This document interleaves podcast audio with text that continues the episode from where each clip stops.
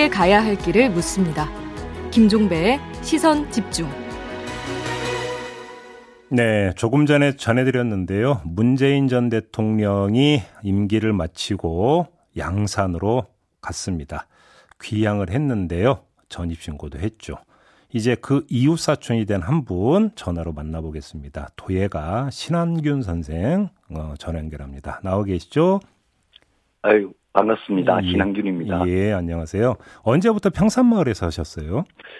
아버님이 문경에서 도자기를 만들다가 천구백칠십삼 년에 어. 이, 이곳 평산마을에 오셨고 그때부터 계속 평산, 평산마을에 살아왔습니다. 아, 그러셨군요. 그 선생님 댁이 지금 그 문재인 전 대통령 사주하고 아주 가깝다면서요? 붙어 있습니다. 아, 붙어 있어요? 예. 음. 그러면 그 사저 건설하는 과정에서부터 다 지켜보셨겠네요? 예, 예. 완공된 모습 보니까 어떠셨어요? 음, 그 옆에 있는 이웃집, 우리 동네 그 집들하고 잘 어울리게 자연 친화적으로 완성된 것으로 저는 느껴집니다. 음, 어제 저희가 뭐 뉴스를 통해서 이제 그 주민들 앞에서 전입신고, 이른바 전입신고하는 장면을 봤는데요. 예. 근데 그 행사 뒤에 주민들과 사제에서 다과회 가졌다고 하던데 혹시 선생님도 참여하셨어요? 예, 예, 참여했습니다. 음, 어떤 이야기가 좀 오갔습니까? 주민들하고. 음, 뭐, 마을에 예. 와서 잘 할 테니까 잘 부탁한다는 말씀. 예. 그리고 이곳에 오게 돼서 행복하다는 말씀. 음흠. 그리고 또 자구는 구면이니까 아주 네. 반갑다는 이야기, 그런 음. 이야기였습니다. 주민분들은 뭐라고 하셨어요? 그래서 주민분들은 아이고 이렇게 소박하게 막 해주고 또 할머니 할아버지들한테 다가가서 너무 잘해주니까 아주 좋아했었습니다. 그래요. 근데 사실 사저 내부는 아직 공개가 안 됐는데 좀 그러니까 둘러보시니까 어때요? 아, 그냥 평범한 집입니다. 그래요? 어, 음. 뭐, 공개하고, 다, 어제 우리 마을 사람들 들어서 다 봤고, 음. 저는 지을 때부터 다 봤는데, 그냥 평범한, 음. 그냥 전원주택이라 생각하면 됩니다. 아, 그렇군요. 예. 그나저나 요즘 그 동네가 좀 북적북적 하다면서요? 아, 그 전에 먼저 할 말이 하나 있는데요. 예. 대통령이 우리 평산마을에 오실 때 햇무늬가 진짜 환하게 떴었습니다. 아, 어제? 예, 그걸 보고, 그, 같이 온, 그, 한영해주는, 어, 한영해주러 전국에서 오신 분들이 박수를 치고 야, 막 그래 했습니다. 음. 어, 그리고, 그, 시끄럽다 해도, 저, 우리 동네 사람들은 이거 회의를 했거든요. 예. 대부분 대통령 오시는 걸 환영하고 있습니다. 음. 그리고 대통령 같은 분이 오면 약간 시끄러운 거는 감내해야죠. 뭐 어쩔 음. 수가 없죠. 근데 예. 그 뭐 반대하는 뭐 시위도 열렸다 이런 뉴스가 있었는데 그러면 외지 사람들이 와서 시위했던 겁니까 거기서? 그러니까 우리 마을 사람은 전혀 아닙니다. 오, 예. 그래요? 예, 예. 그나저나 앞으로 뭐 예를 들어서 이제 그 문재인 전 대통령을 뭔가 멀찌감치 해서 보고 싶어서. 내지 예. 또 뭐 시위하기 위해서 오는 분들이 계속 줄을 이을 것 같은데 마을 분들은 뭐라고 하십니까? 그러니까요. 저, 저, 어, 그, 어, 그 약간 문제보다는 대통령이 오심으로 해서 우리 평산마을이 유명해졌고 네. 또 어떻게 보면 활력이 없는 마을이었습니다. 나이 드신 음. 분밖에 없으니까 어. 젊은 경호원들도 돌아다니고 예. 사람들도 복잡해주고 예. 어떻게 보면 더 재밌습니다. 좀 이제 사람 사는 동네 맛이 난다 이런 건가요? 예, 그러면? 예, 예. 그냥 할머니 할아버지밖에 없는 말이었으니까요. 음, 알겠습니다. 아무튼 이제 그 이 마을에 이제 먼저 터잡고 사셨던 선배로서, 예, 문재인 대통령께 평산 마을의 삶을 이렇게 누려야 된다라고 만약에 조언을 주신다면 어떤 조언을 주시겠습니까? 아, 여기는 통도사와 붙어 있고, 음. 그리고 또 통도사가 있는 영축산이 아주 유명한 산입니다. 네. 뭐 산에도 등산도 하시고, 음. 또 사저 옆에는 그 농사질 땅이 조금 있습니다. 오. 그러니까 농사도 같이 짓고, 음흠. 그리고 저는 도자기 만드는 사람입니다. 네. 도자기 만들 때는 불을 떼고, 불떼기 할 때는 삼겹살에 막걸리를 주로 마십니다. 아, 맞아요. 그때, 저 티비에서 봤어요. 예, 맞아요. 예, 예. 예. 예, 그러면 그때 대통령께서 음. 오셔서 같이 막걸리도 마셔 주시고 그러면 좋겠습니다. 어떻게 그럼 예. 미리 초대하셨어요, 선생님? 어, 어, 저, 어, 어 저는 뭐 마음속으로는 초대를 했, 했는데 어찌 그 말 그 할 시간이 없었습니다. 그렇죠. 하도 할머니 할아버지들한테 잘해 주신다고 네. 할머니 할아버지하고 대화를 많이 나누시기에 예. 예. 그럼 아 그나저나 진짜 맛있는다고 하는 많이 나왔습니까? 그래서? 아, 저, 저의 바람입니다. 막걸리 마실 때, 네. 때 와서, 예. 네.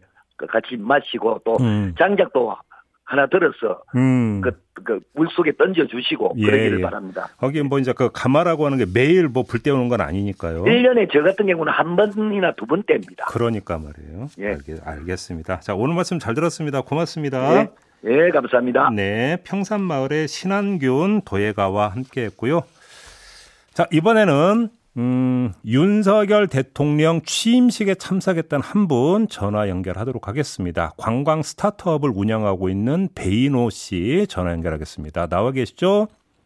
아, 네, 안녕하세요. 좋은 아침입니다. 네. 네, 사장님이라고 네, 부르겠습니다. 네. 아, 어, 네, 감사합니다. 어떻게 참석하시게 된 거예요? 취임식에는?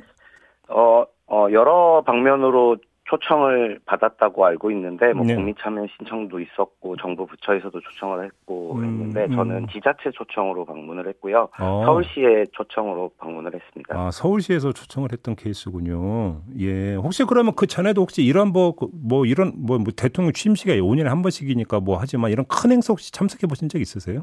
어, 제가 관광 분야 스타트업 쪽에서 활동을 하다 보니까 뭐 네. 해당 정부 부처 행사나 이런 것들은 했는데 예. 이런 약간 범정부적인 행사는 처음 참석했습니다. 어떻게 그러니까 이게 아마 입장부터가 어땠는지가 좀 궁금한데요. 현장 분위기는 좀 어땠어요?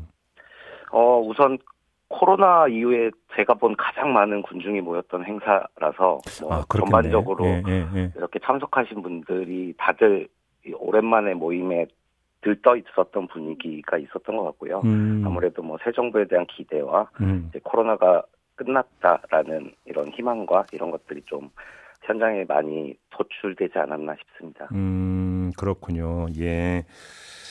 어제 그 이제 취임식 쭉 함께 하셨는데 기억에 뭐 남았거나 인상적인 좀 순간이 있었을까요? 어, 일단 군중이 많이 모이다 보니까 굉장히 현장이 좀 복잡한 감이 있었었고 네. 입장하는데도 저도 한 사십 분에서 오십 분 정도 걸렸었던 것 같아요. 신원 확인하고 입장하는 데만 하고 네네 음. 그런 절차들이 굉장히 좀 복잡했었던 게 있었었고 네. 어, 뭐 행사 중에는 이제 개인적으로 인상 깊었던 건 전임 대통령들 과 인사를 나눴던 부분들이 예. 한동안 또 못 봤던 장면들이기 때문에 음. 그런 부분이 굉장히 인상적이었었고 음. 그다음에 뭐 이 차량 퍼레이드 없이 걸어서 좀 입장하는 이런 부분들이 인상적인 부분이 있었습니다. 우리 사장님은 그 윤석열 대통령하고 그럼 주먹 인사는 못 나누셨겠 못, 못 나누셨나요? 네, 각, 가까이 있지 못해서 음. 주먹 인사는 나누지 못했어요. 그러니까 윤석열 대통령이 쭉 입장하면서 많은 그 분들하고 그렇게 주먹 인사를 나누던데. 네, 네. 그러셨군요. 자, 그 여행 스타트업을 운영하신다고 했는데 그러면 외국인 관광객들도 이제 많이 대상으로 해서 이렇게 이제 사업을 펼치시는 건가요? 아, 네. 저희는 외국인 여행객들이 한국에 오셨을 때 조금 더 편하게 여행하시고 음. 구석구석 여행할 수 있게 네. 온라인 쪽으로 여행 플랫폼 운영하고 있는 회사입니다. 아, 그러시구나. 그러면 아마 좀 이런 질문도 좀 드려도 될 것 같은데 어제 그 이 청와대 그 관람 개방도 어제 있었잖아요. 네네. 물론 그 좀 어떻게 평가하시는지 좀 궁금한데요, 전문가로서. 어, 저도 주변에 이제 지인분들이 좀 다녀오신 분들이 계셔서 여쭤봤는데, 네. 어, 일단은 여행 쪽 분야에서 일을 하는 사람 입장으로서는 새로운 관광 자원이 생긴 거라서 굉장히 기대가 크긴 한데, 음. 아직까지 조금 준비가 덜 된 상태에서 급하게 오픈된 게 아닌가라고 의견을 오. 주시는 분들도 계시고, 어떤 점에서? 이, 어, 뭔가 프로그램이라던가, 예. 어떤 이런 전반적으로 어떻게 둘러봐야 하는지, 이게 어떻게 관광이나 여행 상품이 될지 이런 부분이 좀 부족한 채로 아. 우선 개방한 게 아닌가라는 의견도 있으셨고요. 예. 그다음에 일단 뭐 열려서 좋다라고 음. 하시는 분들도 계셨었고 음. 주변에 그런 의견들이 있었습니다. 그러니까 볼거리라고 하는 것이 뭐 단순히 뭐 녹지나 건물만이 아니라 거기서 어떤 뭐 행사라든지 이런 것들도 좀 열려야 되는데 이런 게 좀 부족했다는 말씀이신가요? 그러면? 네, 그렇죠. 아무래도 뭐 이런 도스트 프로그램이라든가 예. 그런 말씀하신 그 안에서 이루어지는 행사라든가 이런 것들에 대한 준비들이 조금 더 필요. 하지 않나 싶습니다. 예, 특히나 이제 외국인 관광객한테는 좀 특히나 그럴 것 같긴 하네요. 음, 네, 그렇습니다. 알겠습니다. 아무튼 이제 취임식에 참석을 하셨기 때문에 새 정부에 대한 기대도 좀 남다르실 것 같은데, 그 새 정부에 꼭 바라는 점이 있다면 어떤 걸까요? 일단 제가 여행업 쪽에 있다 보니까 지난 코로나 기간 동안 굉장히 좀 어려움들이 많았었고, 네. 그래서 이제 뭐 위드 코로나가 같이 가고 이러면서 조금 저희가 영업할 수 있는 그런 환경들을 빠르게 좀 만들어가는 것들이 음. 신경을 많이 써주셨으면 좋겠다 싶고요. 음. 어, 출입국 규제 완화라든가 방역 정책이라든가 이렇게 정상적으로 좀 영업할 수 있는 환경들이 음. 빨리 자리 잡기를 바라고, 네. 음. 그리고 이 창업 환경이 많이 좋아지긴 했는데 아직까지는 또 정부의 규제들이 남아있는 네, 편이라서 네. 이런 부분들이 좀 세심하게 챙겨주셨으면 좋겠습니다. 그러게요. 오늘 아침에 그렇잖아도 당장 제 그러니까 일 차 당장 협의가 있고 여기서 손실보상 문제가 좀 주되게 논의가 될 거라고 하는데 그 이 문제 어떻게 좀 정부가 이제 대책이라든지 이런 걸 내놔야 된다고 생각하세요? 어 손실보상을 해주는 게 어느 정도 이제 뭐 백 퍼센트 이제 피해를 봤던 것들을 보상하긴 좀 어려운 부분이 있다라고 생각을 하고 네. 저는 손실보상보다 중요한 부분들은 빠르게 영업을 할 수 있는 정상화를 할 수 있는 부분이라고 생각합니다. 뭐 자영업자분들이시나 저희 같은 스타트업이나 각자의 자리에서 일을 할 수 있는 환경이 빨리 복구가 돼야 어, 정상적으로 일을 할 수 있고 그에 따른 보상들을 받을 수 있지 않을까 생각합니다. 지금 환경 정상화를 말씀을 좀 더 풀어주신다면 어떤 환경이 어떻게 정상화돼야 된다는 말씀이실까요? 어, 예를 들어 저희는 여행이다 보니까 네. 어, 방역 정책이라던가 이제 뭐 출입국 할 수 없는 그런 상황들이라던가 이런 것들이 결국에는 근본적으로 이제 손님들을 받을 수 없는 환경들이 되는 음, 거라서 음. 이런 부분에서 각 어떤 산업들의 규제들이라던가 현재 음. 코로나로 인해서 좀 제한돼 있었던 부분들이 음. 빠르게 검토되고 해결돼야 되지 않을까 싶습니다. 주로 이제 해외 해외 부문과 관련된 거 말씀이신 네, 것 같네요. 그렇습니다. 네. 국내 관광은 좀 어떻게 좀 많이 풀린 것 같아요. 어떻게 평가하세요? 어 코로나 이후에 뭐 이게 이제 외국도 못 나가시고 외국에서 들어오시지 못하고 하다 보니까 아무래도 이제 국내 쪽 여행을 많이들 하셨었고요. 그래서 네네. 덕분에 이제 국내 여행 시장은 뭐 코로나 이전보다 음. 코로나 이후가 더 성장했다라고 업계에서 보고 있습니다. 네, 그러잖아 그 지금 이 스타트업 차리신 지는 몇 년이나 되셨어요? 어, 저희 팔 년째 오우. 되고 있습니다. 그러면 코로나 그 이 년 동안 어떻게 버티셨어요? 어 정말 손님이 하루 아침에 뚝 끊기는 상황이라서 뭐 저희가 준비할 수 있었던 상황들도 아니었었고, 음. 네 그래서 뭐 아쉽게도 일부 직원들과는 헤어지기도 했었었고, 휴직을 네. 하기도 했었었고, 예. 회사가 하지 않았었던 다른 일들을 하면서 좀 수익을 만들어내야 되기도 했었었고. 아 관광업 말고 다른 매출을 올리기 위해서 다른 일도 하셨다. 네 그렇습니다. 어 그렇게 이제 근근히 버텨 오셨던 거고요. 네 네. 아무튼 지금 이제 사회적 거리두기도 이제 거의 다 해제가 되다시피 했고 실외 마스크 착용 의무제도 일단 좀 해제가 됐는데 좀 어떤 체감을 하세요? 좀 많이 풀리고 있다는 느낌은 좀 오기로 옵니까? 어때요? 어 사월부터 저희 외국인들이 조금 들어오기 시작하셔서 조금씩 음. 올라는 가고 있는 상황인데 음, 아직까지 음. 이제 뭐 코로나 이전으로 복귀하려면 어, 한참 좀 멀은 것 같습니다. 알겠습니다. 이제 마무리해야 되는데 윤석열 정부에게 다른 건 몰라도 이거 하나는 좀 꼭 좀 해줬으면 좋겠다고 바라는 점이 있다면 마지막으로 어떤 말씀 주시겠습니까? 아, 네. 다음 달에 제가 아기가 태어나는데 오, 저희 오. 아기한테 이제 첫 대통령이고 첫 정부가 되는 거라서 예. 어, 이렇게 아무래도 새 정부가 초심을 잃지 않고 음흠. 강조하시던 국민통합이나 위기 극복들을 잘 해서 음. 저희 아기한테 좋은 첫 대통령, 좋은 첫 정부가 오. 꼭 되어주면 좋겠습니다. 아이고 경사를 앞두고 계시군요. 저도 함께 축하드리겠습니다. 감사합니다. 잘 이쁘게 키우시고요. 네. 네, 오늘 고, 말씀 고맙습니다. 네, 감사합니다. 네, 지금까지 어제 윤석열 대통령 취임식에 참석했던 배인호 씨와 함께했습니다.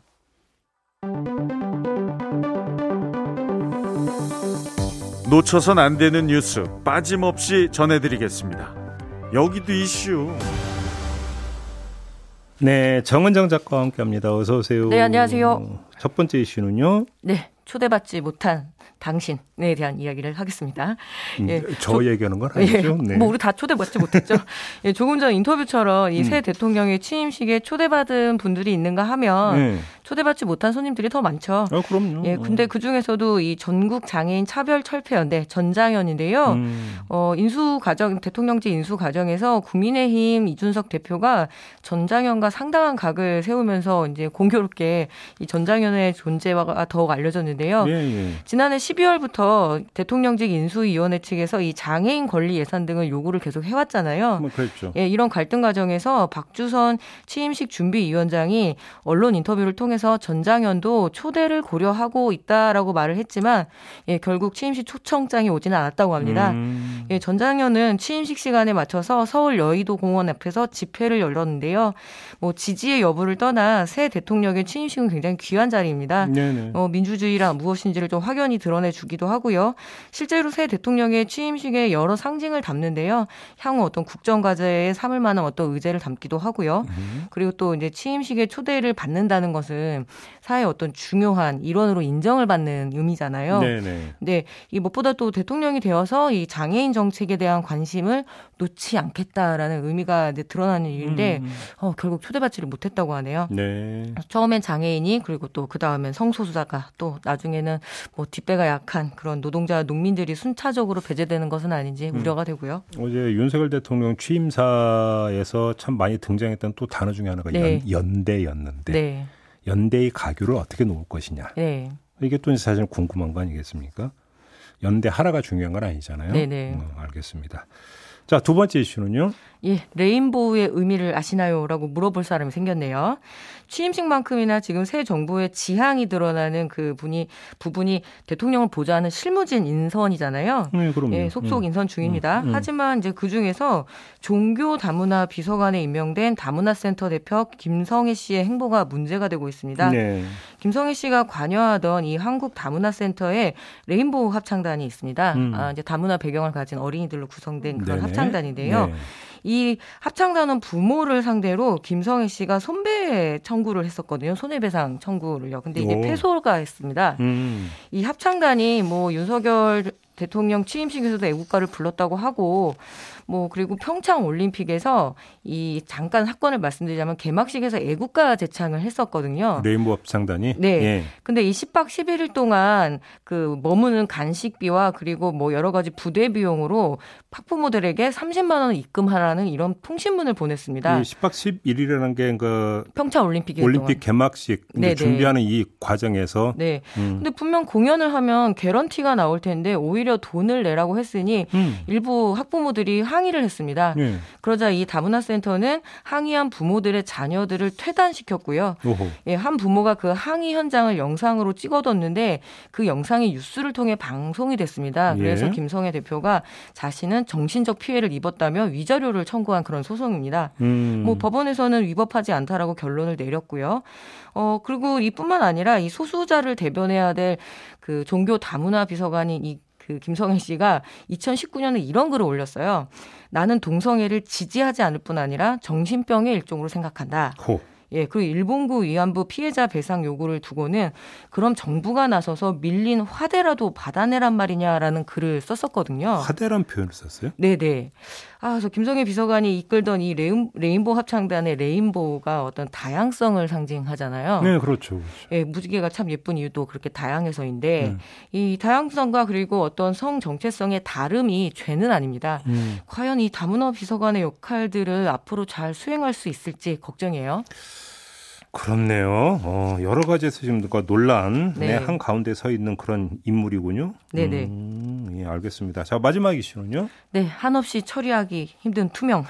지금 저랑 제이비 사이에 가림막이 있잖아요. 네, 이거 아크릴, 언... 아크릴이고. 네, 음, 음. 이거 언제 없을지 모르겠는데, 음. 자, 코로나십구 상황에서 차단 방역이 필요하다는 판단 때문에 학교나 관공서, 심지어 작은 식당까지 이 가림막이 설치가 됐었잖아요. 네, 네. 하지만 그동안 이 자의반 타의반으로 설치했던 투, 플라스틱 투명 가림막이 지금 애물단 단지가 되었습니다. 야, 그 양 엄청날 텐데. 아마. 네, 그래서 음. 이 사회적 거리가 완화되면서 이제 치워야 되는데 어, 이걸 어떻게 치워야 되는지 헷갈린다라는 업주들이 굉장히 많거든요. 아, 진짜?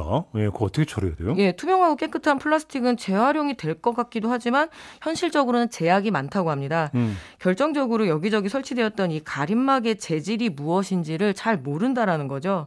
그래서 이 재활용 과정에서는 플라스틱의 어떤 성분에 따라서 재활용률이 높아지기 때문에 네. 이 부분에 대한 그 고민들이 좀 생기는데요. 네. 어, 정부 차원에서 이 코로나 플라스틱 대책이 세워지지 않으면 이 코로나십구 확산으로 뭐 특수를 누린 플라스틱 가림막이 대량 쓰레기, 쓰레기로 전락을 할 수밖에 없고요. 음. 그래서 어떤 국민의 건강한 삶을 들여다보고 또 챙겨나가는 것이 지역 정치의 의무라면 예. 코로나 이후에 이 지역마다 넘치는 쓰레기 처리에 좀 힘을 보태야 될 것 같습니다. 어허. 과연 이번 지방선거에서 이런 이슈도 쟁점이 될 수 있을지 지켜봐야 되겠네요. 지금 그렇게 말씀하시니까 저는 그 떠오르는데 코로나 초기에 네. 그 아 이게 나중에 이 문제가 불거질 거다라는 예측 기사가 나온 적이 네. 있었어요. 제가 이제 기억이 그러니까 얼핏 네. 나는데 그 이 년이라는 기간이 지난 거잖아요. 네.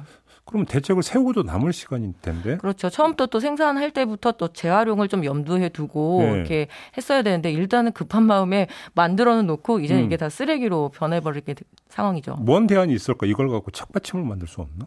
어, 그러게요. 그래서 이 부분에 대해서는 어. 좀 정부가 정확한 가이드라인을 줘야지만 깨끗하게 예, 처리가 될 수 있을 것 같습니다. 그러니까 진짜로 요즘 학생들 책받침 쓰라요, 그러잖아? 아니요, 무슨 안 쓰던데요. 아, 요즘... 연, 연예인들 이렇게 사진 있는 그 책받침은 이제 추억 속의 물건이 되었죠. 네. 야, 아 요즘은 안 쓰는구나. 네네. 책받침으로도 쓸 수 없고 이거를 진짜 어떻게 재활용을 할 수 있을까? 맞아, 대량의 어떤 플라스틱 쓰레기가 지금 양산이 되고 또 일회용품 굉장히 많이 썼잖아요. 코로나 과정에서 네. 그런 부분들도 지금 어, 그럼, 결국에는 뭐 미세 플라스틱 문제로 해양을 통해서 사람의 신체로 들어오기 때문에 예, 우리가 버리게 될 수밖에 없는. 근데 사실은 이 가림막뿐만 아니라 저도 오늘도 오다가 이제 그 봤는데. 마스크가 막 버려져 있고 네. 그래서 사람의 어떤 그 발길에 치여가지고 뭔가 뭐 시커멓게 변한 마스크 이런 것도 네. 많이 봤고 막 이런 거 되게 많잖아요. 네. 사실은 코로나의 어떤 뭐냐면 잔상인 건데 요즘 대책을 좀 세워야 될 것 같은데요. 네네. 음, 아 지금 아이디어가 들어왔습니까? 아크릴판 그거 미대 주면 어떠냐고 팔레트 대용으로 최고라고. 아 그렇습니까? 이거 아이디어 아닌가요? 네. 그러니까 정부에서 어떻게 재활용하겠다 혹은 분리수거에 대한 그 정확한 예, 그 야, 안내가 있어야 될 것 같습니다. 살벌한 댓글도 오긴 왔네요. 가을에 다시 유행한다니까 보관해놨다가 써야 돼. 아, 쓸 일이 없었으면 좋겠습니다. 아이고 이런 일은 좀 없었으면 좋겠네요. 네, 그렇습니다. 네, 알겠습니다. 마무리하죠. 정은정 작가와 함께했습니다. 고맙습니다. 네, 고맙습니다. 네. 조금 전에 전해드린 바가 있죠. 윤석열 정부 첫 번째 당정 협의가 시작이 된다고 전해드린 바가 있었는데요. 지금 속보가 들어오고 있습니다. 첫 번째 당정 협의의 주된 논의사항은 코로나 손실 보상 문제죠. 관련해서 추경호 경제부총리가 내일 국무회의를 거쳐서 모레 이 추경안을 국회에 제출하겠다 이렇게 모두 발언해서 밝혔다고 하고요. 아마 재원 조달 방안과 관련해서는 이 예산 세출 구조 조정 이걸 상당히 강조를 했다고 합니다. 그리고 국민의힘 쪽에서는 추경안에 반드시 방역지원금 육백만 원 이게 포함이 돼야 된다 이런 주문을 했다고 하는데요. 이건 이제 모두 발언에서 나왔던 이야기고요. 이제 구체적으로 어떤 협의가 있게 되는지는 아직까지는 좀 전해지고 있지 않은데 요거는 좀 추가적으로 소식이 들어오는 대로 여러분께 전해드리겠습니다. 자 오늘의 어, 날씨는 좀 건너뛰어야 될 것 같네요. 자, 김종배의 시선집중 이 부 마무리하고요. 여덟 시 삼 부로 이어가겠습니다. 대통령 집무실 용산시대가 열렸는데요. 용산구청장 후보들은 어떻게 보고 있는지 잠시 후 삼 부에서 알아보도록 하겠습니다. 잠시만요.